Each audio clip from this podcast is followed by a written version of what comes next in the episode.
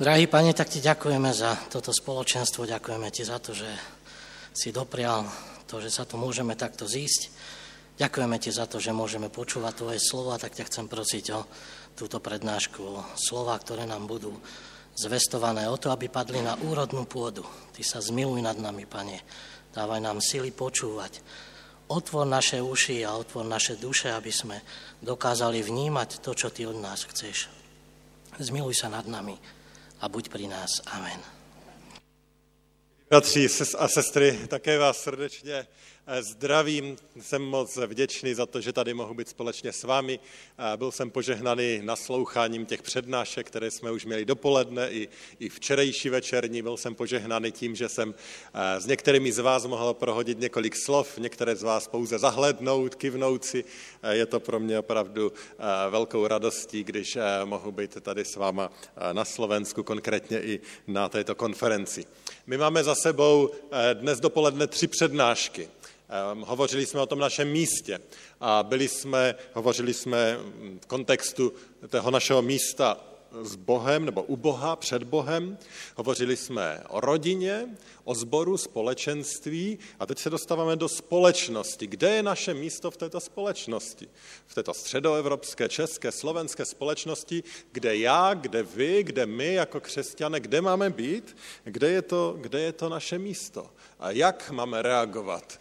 Kdy máme reagovat? A myslím si, že to jsou otázky nesmírně těžké a taky nutno říct, že zatímco třeba principy o našem vztahu k církvi nebo především k rodině, ty jsou stabilní, ty jsou úplně neměnné, tak společnost se poměrně významně mění. A byly doby, kdy to místo církve eh, muselo být trošku jiné. Eh, za minulého režimu to muselo být jiné v dnešních zemích, kde jsou křesťani eh, persekuováni, pronásledováni, to místo eh, té církve křesťana je musí být vzhledem k tomu, co se všude kolem eh, děje, trošku jiné, než může být třeba u nás dnes v době naprosté svobody. Ale přesto i ty možnosti jsou jiné. Jsou jiné na Slovensku, v Čechách. I v rámci Česka to vidíme, že ta situace je trochu jiná na Slesku a trochu jiná v jiných koutech naší republiky. Takže ta společnost má různá nastavení, různý vztah k církvi, ke křesťanství, k náboženství. A ta naše otázka je, tak jak tam obstát a, a jak stát dobře. Samozřejmě některé principy jsou neměnné, ale z druhé strany ty možnosti se mění. A jinak, jak už jsem řekl, to bylo generaci našich předků nebo vás starších, kteří jste hrdině zvládali, mnozí hrdině zvládali um, tu minul, ten minulý režim, ty náročné období, ale uplynulo 20 let, společnost je jiná a myslím si, že to leží především na té mladé generaci, aby, abychom se ptali tak, jak vstupovat, ale na vás všech. A, a to je taky důvod, proč jsem nesmírně vděčný, když tady vidím a, takový dobrý a, věkový mix od těch nejstarších po ty nejmladší a, a z toho se nesmírně radují a to je obrovským povzbuzením a potěšením pro mě, ale na druhé straně i ten samotný fakt je obrovským svědectvím této společnosti. Společnosti, kde se ty generace spíš segregují, oddělují.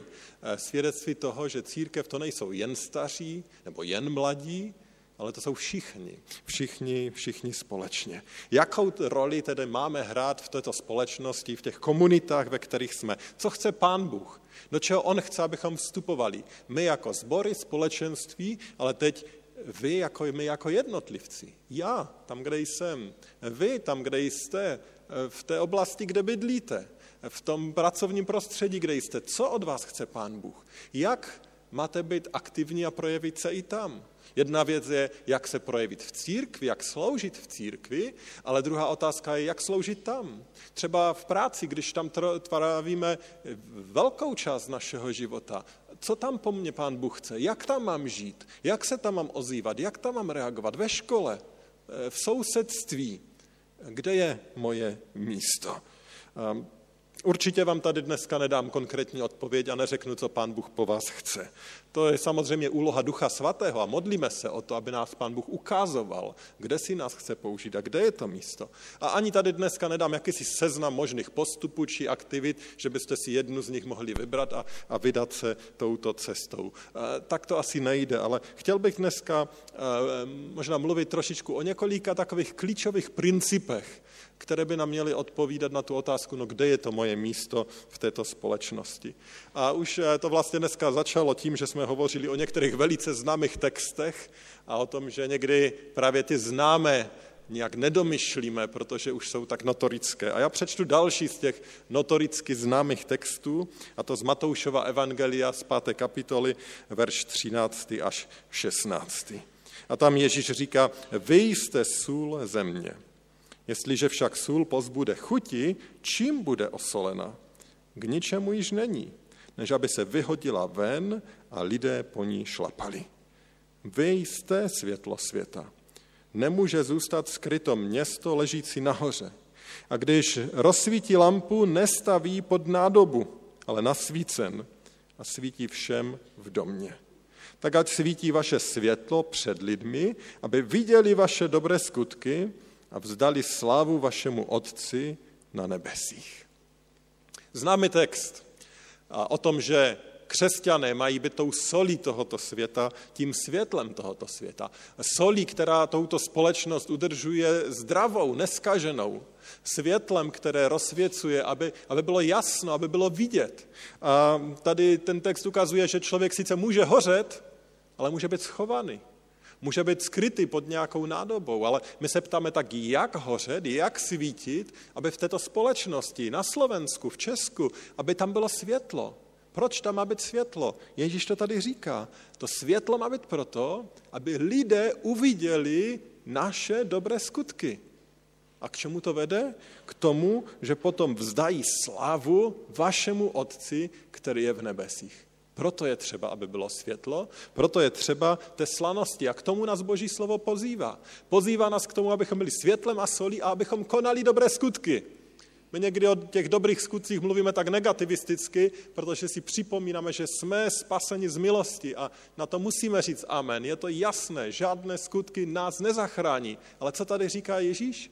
Ježíš říká, že naše skutky si Bůh může použít k zachraně druhých naše dobré skutky, když my budeme žít to, co věříme, když můžeme, budeme žít v poslušnosti Božímu slovu, tak on říká, tak v tom případě bude světlo, bude slanost a lidé to uvidí a vzdají čest Bohu. A pan Bůh si toto použije k tomu, aby tuto společnost proměňoval.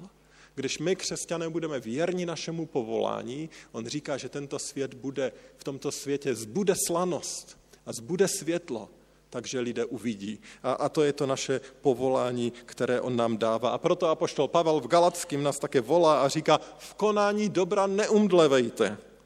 Neochabnete-li, budeme sklízet v ustanovený čas. Neumdlevat, neochabnout, protože pán Bůh se k tomu přísná. Pán Bůh toto chce požehnat. Co chce ďábel? Ďábel chce přesný opak. Ďábel chce, aby v této společnosti byla tma, aby slovenská společnost, česká společnost, jakákoliv společnost na světě upadala do stále větší tmy, stále větší temnoty, aby tady žádná sůl, nic, co tady udrží to zdravé v této společenství nezbylo, aby se to stále více a rychleji rozkladalo, aby to umíralo, aby to bylo zničeno. To chce ten zlý. Ale pán Bůh nás volá, abychom nejen v církvi svítili, Církev je nádoba, nejen v té církvi svítili, abychom v této společnosti svítili, abychom tuto společnost činili slanou. Chtěl bych se společně s váma eh, podívat na několik takových eh, myšlenek, Eh, nebo použiju několik takových myšlenek, eh, ve kterých mě hodně ovlivnil eh, pastor ze Spojených států amerických Tim Keller. VSK taky přeložila jednu z jeho knih, nebo vydala Marnotratný Bůh a on se hodně zabývá tím, kým my jako křesťané máme být v této společnosti. Jaké, jaké je, jaká je naše role, jaké je naše poslání. A on tam jak si mobilizuje křesťany k tomu, aby v té společnosti byli, aby, aby nebyli jenom eh, v církvi, ale aby byli v této společnosti. A já bych chtěl dnes ukázat, že eh, to naše místo, pokud jsme na tom správném místě v našich společenstvích, takže se to nějak projevuje v nás. A projevuje se to v nás především tím, že nás evangelium proměňuje, a přetvařuje naše srdce. To je určitě základ, abychom byli na správném místě ve společnosti, tak evangelium mě, nás musí přetvářet. A chtěl bych zmínit takové tři oblasti, ve kterých nás musí přetvářet, ve kterých musí působit změnu ve mně, ve vás, v nás, v církvi. A, a ta první, to první, co musí ve vztahu ke společnosti evangelium dělat naš, v našem srdci, je to, že nám musí dávat více pokory. Evangelium nám opravdu musí dávat více pokory, a teď konkrétně ve vztahu k této společnosti, můžeme říct sekulární společnosti, postkřesťanské společnosti, nebo jak se to různě nazývá. My opravdu potřebujeme více pokory. Proč pokory? Protože my neustále si potřebujeme připomínat. Já si to musím připomínat, že mně se stala ta milost, že můžu Pána Boha znát jenom díky jemu že, že to je milost, že to není něco, co uh, já jsem si zasloužil. Pán Bůh si mě nevybral, protože se mu zdalo, že já jsem trošku lepší, než tam ti moji nevěřící sousedé. Pán Bůh si mě nevybral, protože uh, viděl, že snad mám trochu lepší charakter, než ti moji nevěřící sousedé. Pán Bůh si mě nevybral proto, protože se mu zdalo, že budu lepší manžel, než ti moji nevěřící sousedé, kteří si rozbili manžele, manželství. Ne, my nejsme vybráni, Pán Bůh si nás nevybral, nevyvolil, nedal nám tu milost pro nic lepšího, čím jsme byli, ale z jeho svrchované dobrotivé milosti. A proto potřebujeme pokoru ve vztahu k nevěřícímu světu. Protože lehce se stane, a v některých křesťanských skupinách je to viditelné významně, že se začneme povyšovat. No my jsme ti lepší. Já to všecko znám, já všecko vím, kde je pravda a vy, vy činíte pokání. A, a tady skončíme. A, a s jakýmsi takovým povyšeneckým přístupem přicházíme eh, k této, k této společnosti, k nevěřícím lidem eh, kolem nás. Ale, ale to není to, k čemu nás Boží slovo volá. My potřebujeme si uvědomit, kdo jsme, že jsme ti žebráci, kterým se stala milost a že my nemůžeme přicházet k druhým jako někteří, kteří mají patent na rozum, ale v obrovské pokoře. A tak pokud máme o něco se modlit ve vztahu ke společnosti, abychom měli pokoru. Abychom přicházeli s pokorou k lidem, kteří potřebují Krista. Abychom s pokorou přicházeli k té společnosti, eh, i k tomu, co se děje. I k tomu, když komentujeme, co se děje v politice, i k tomu, když komentujeme, co se děje v biznise, potřebujeme pokoru v tom našem přístupu. Ještě jeden důvod, proč tu pokoru potřebujeme. Eh, nejenom proto, že eh, jsme stejně omilostnění, jako oni mohou být, ale i proto, že boží milost není soustředěna jenom na církev. Dovolte, že vysvětlím eh, to, co tím myslím. Martin Luther, když rozebírá modlitbu páně a když, odpo, když tam řeší tu odpověď na prozbu chleb ve zdejší dej nám dnes, tak on říká, že pán Bůh odpovídá na tuto modlitbu tím, že mlinář, nebo prvně rolník dobře vykoná svoji práci a sklidí obilí, že mlinář dobře semele obilí, takže máme mouku, že pekař dobře upeče chléb, takže jíme chléb, a říká, tak pán Bůh odpovídá na modlitbu, chléb náš ve zdejší dej nám dnes. On říká, pán Bůh odpovídá tím, že tito lidé udělají to, co je třeba, abychom my a naše těla byli nasyceni. On říká, že pán Bůh, dokonce on říká, že, že pán Bůh je, e, nosí masku toho rolníka, mlináře, e, pekaře, prodejce, že pán Bůh činí dobro skrze ně. Že Pán Bůh dokáže pracovat a dává milost tomuto světu, nejenom v církvi, ale všeobecně v tomto světě. Že Pán Bůh přichází jako ten, který je milostivý a my známe ten text, který hovoří o tom, že Pán Bůh dává dešť na spravedlivé i nespravedlivé, ale On dává milost i skrze tyto lidi. Skrze jejich dobré činy. Ty dobré činy je nespasí, on nespasí nikoho, ale Pán Bůh takto projevuje svůj charakter a svoje dobro vůči tomuto světu.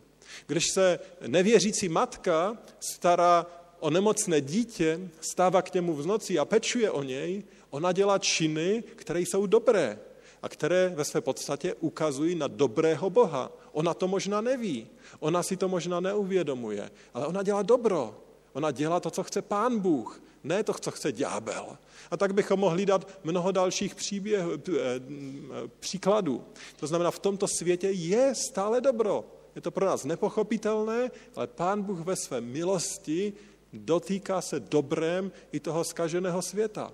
A i proto potřebujeme mít pokoru, protože Pán Bůh je milostivý, Pán Bůh jedná a my jsme hříšníci závislí na Boží milosti, stejně tak jako každý jiný.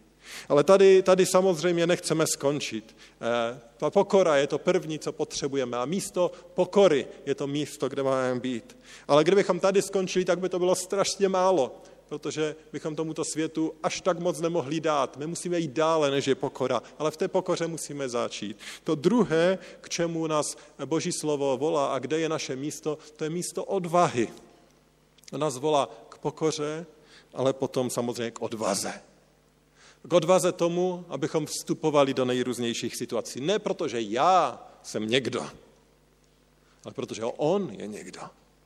A tak jako já potřebuji být pokorný, protože vím, že já jsem pouze hříšný člověk, tak můžu být odvážný, protože mám úžasného Boha.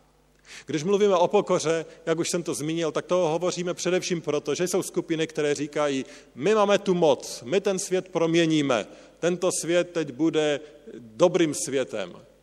A lidé zapomínají, že tento svět bude naprosto dobrým světem až tehdy, když Ježíš Kristus přijde po druhé.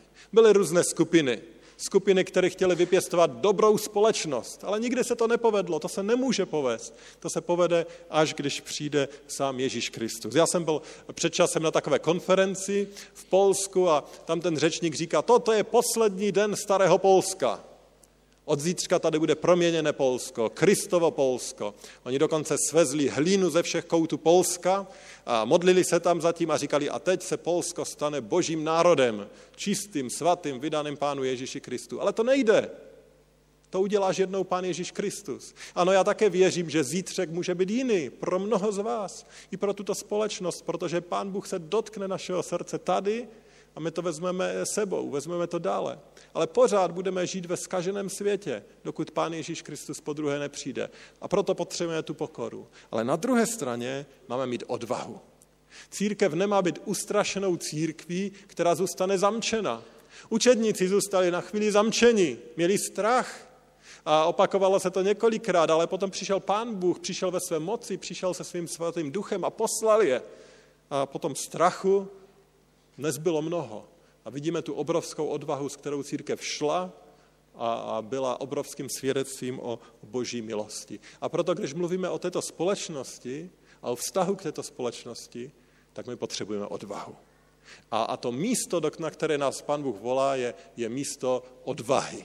Abychom byli ti, kteří se odváží povstat, vstupovat do věcí, mluvit, ukazovat na biblické eh, eh, principy. Věřící člověk potřebuje odvahu. Z té odvahy samozřejmě vyplývá misie a evangelizace, ale jsou tady i, i další e, rozměry. Z té odvahy e, by mělo plynout to, že do této společnosti budeme přinášet jisté biblické a boží principy, že se ozveme, že potřebujeme odvahu k tomu, abychom pojmenovali zlo zlem a nepravost neprávem, Potřebujeme odvahu proto, abychom nerezignovali, neřekli, už z toho nic nebude, už to jde všechno pryč.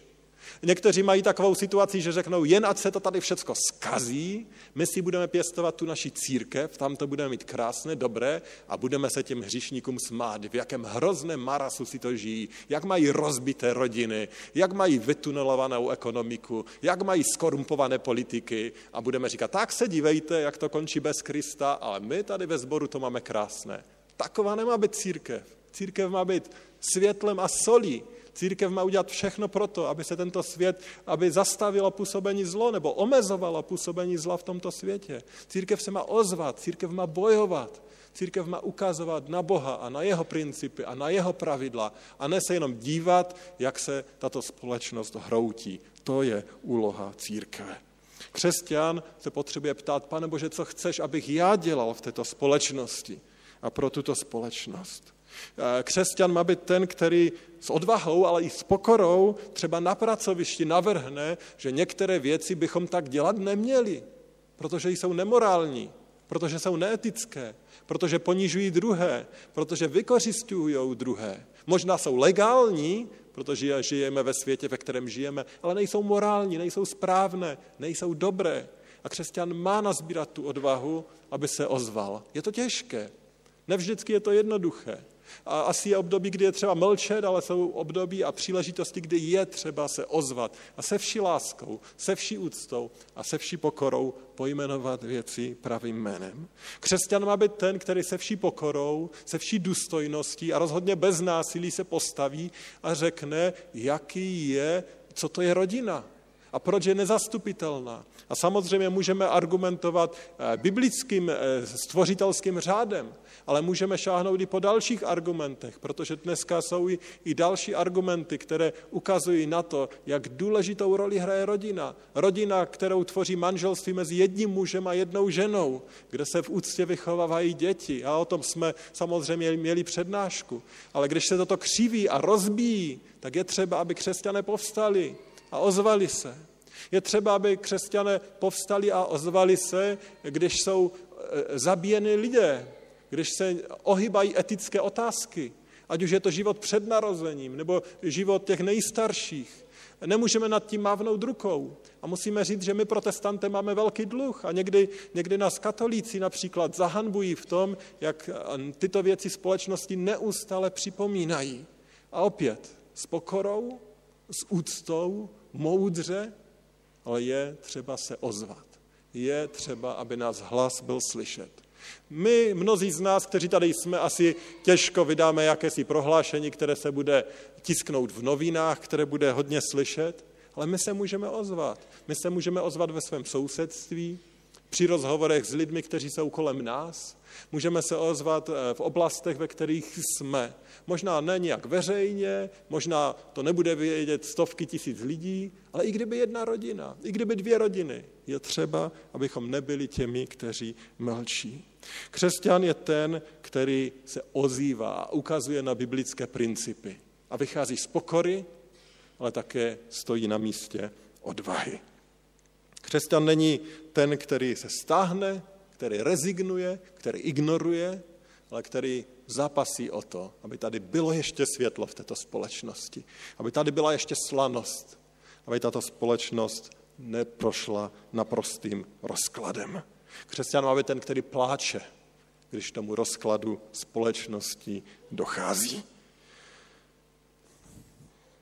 Dovolte, že zmíním to třetí a poslední, ale předtím, než přidám k té pokoře a odvaze to třetí, dovolte jeden příklad, který jsem si půjčil od Francise Čena, i když a teoreticky by mohl být reálný i v mém životě. Francis Chen je pastor z Kalifornie a ten měl děti, které vstupují do puberty, můj nejstarší syn má 12, tak tím teď tak jak si procházím a učím se být rodičem i v této fázi života.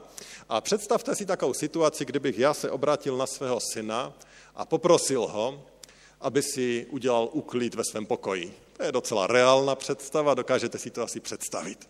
A představte si, že bych přišel za hodinu za ním a e, on by mi řekl tati a s úsměvem by mě vítal a řekl by mi, já jsem se naspaměť naučil přesně, co jsi mi řekl.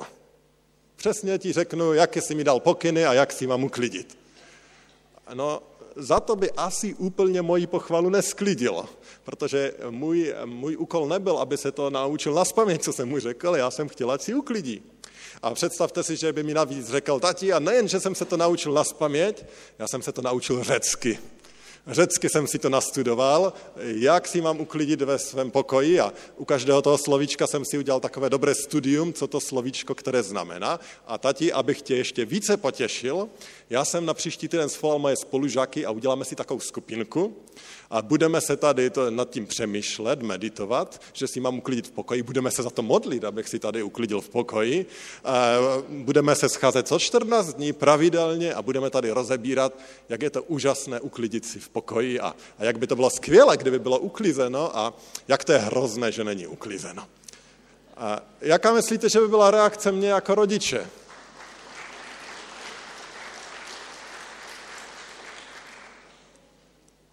Asi vám jasné, co tím chci říct. Jak se Pánu Bohu líbí a to, jak my žijeme. Eh, já se skláním před těmi, kteří se eh, řecky naučí, k čemu nás Pán Bůh vyzývá. Já se skláním před tím a je to strašně důležité, abychom to studovali, abychom měli skupinky, abychom se modlili, ale to není cíl, to je prostředek. Cíl je to, že my máme jít a dělat to.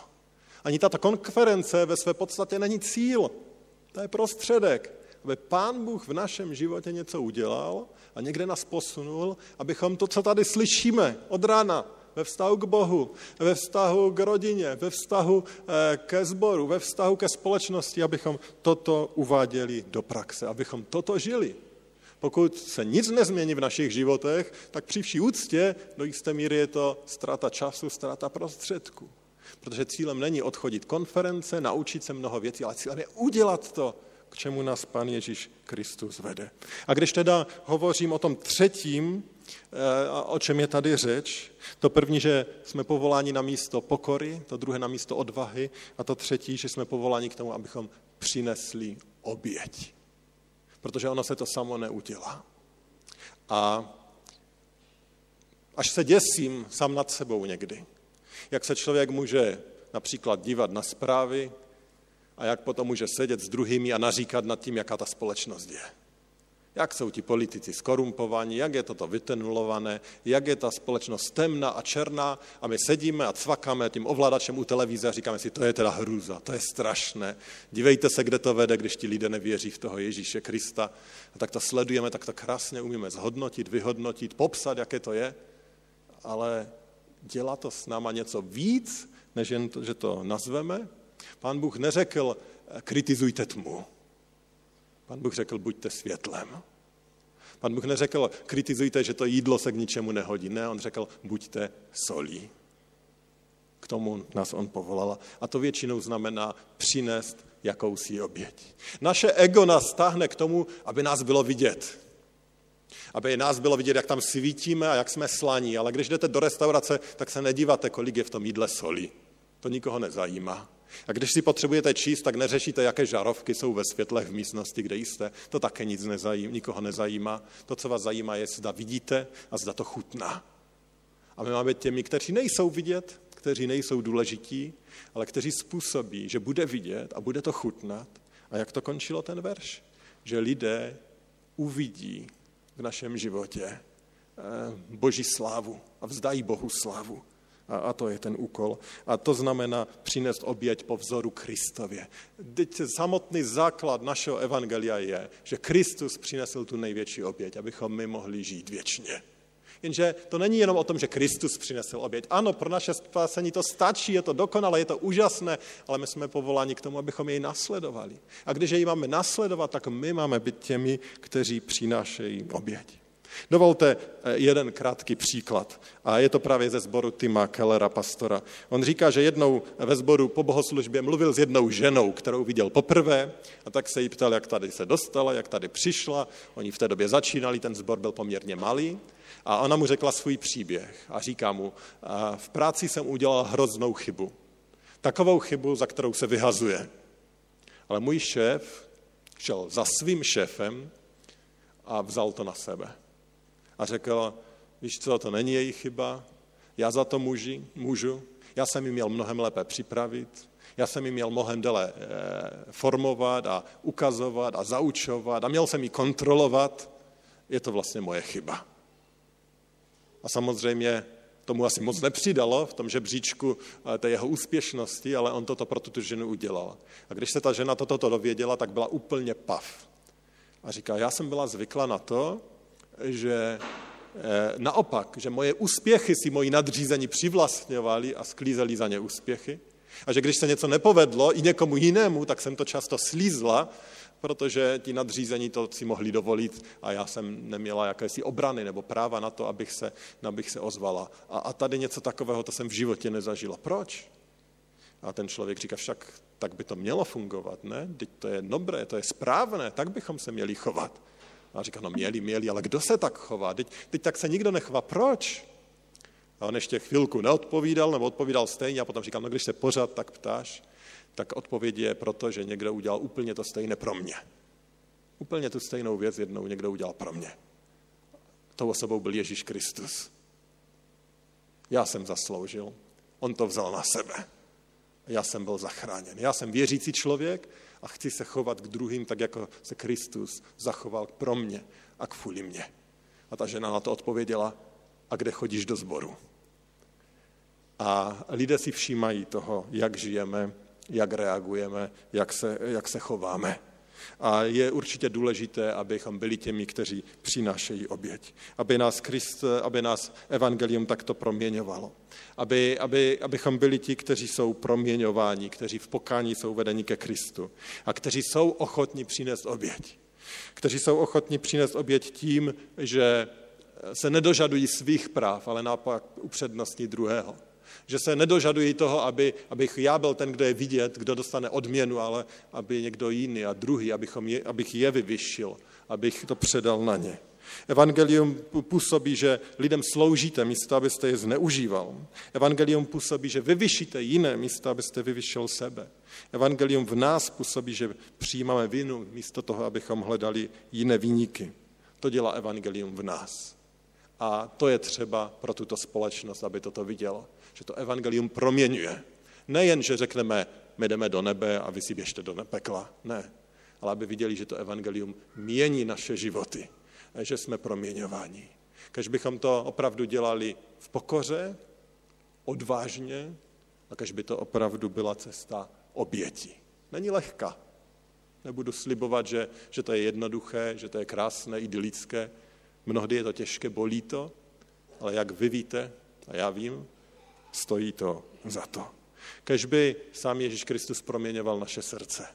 Kež by evangelium nás změnilo tak, aby to bylo vidět v této společnosti. Kež by nám ve vztahu k nevěřícím lidem, k této společnosti přidávalo pokory, kež by nám na druhé straně přidávalo odvahy a kež by nás vedlo k tomu, abychom vzali ten Kristův kříž, kříž oběti a nasledovali je. Když toto budeme činit, tak věřím, že přibude světla, přibude slanosti v tomto světě a že z boží milosti to lidé uvidí, skloní se před Bohem, budou činit pokání a najdou v něm svého pána a zachránce. Modleme se o to.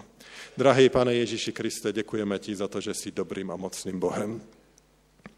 Děkujeme ti za to, že to, že tady dneska jsme, to je jenom tvoje milost, protože ty se dotkl našich životů. Pane, my jsme nebyli lepší než ti, kteří tě neznají, my jsme nebyli chytřejší ani, ani nic takového, pane, nám se stala ta milost a my ti za ní děkujeme.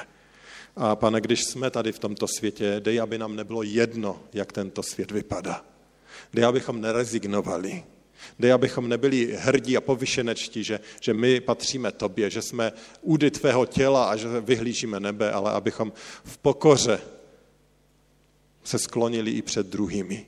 A abychom přijali odvahu být těmi, kteří se ozvou, kteří vyjdou, kteří budou vstupovat do věcí, do situací, kteří v této společnosti nezůstanou nečinní. A prosím tě, abychom vyvolili tu nejvzácnější cestu, cestu oběti. Abychom i v tom nasledovali to tvoje slavné vykupitelské dílo. Ne v tom, že bychom snad vykoupili druhé, ale že bychom ukázali, jak vzácná je tvá oběť a že tě toužíme nasledovat, ať to stojí cokoliv. Uč nás tomu, náš drahý Ježíši Kriste, a proměňuj nás, proměňují tuto společnost. Modlíme se o to v důvěře v tebe a v tvého syna, Pána Ježíše Krista. Amen.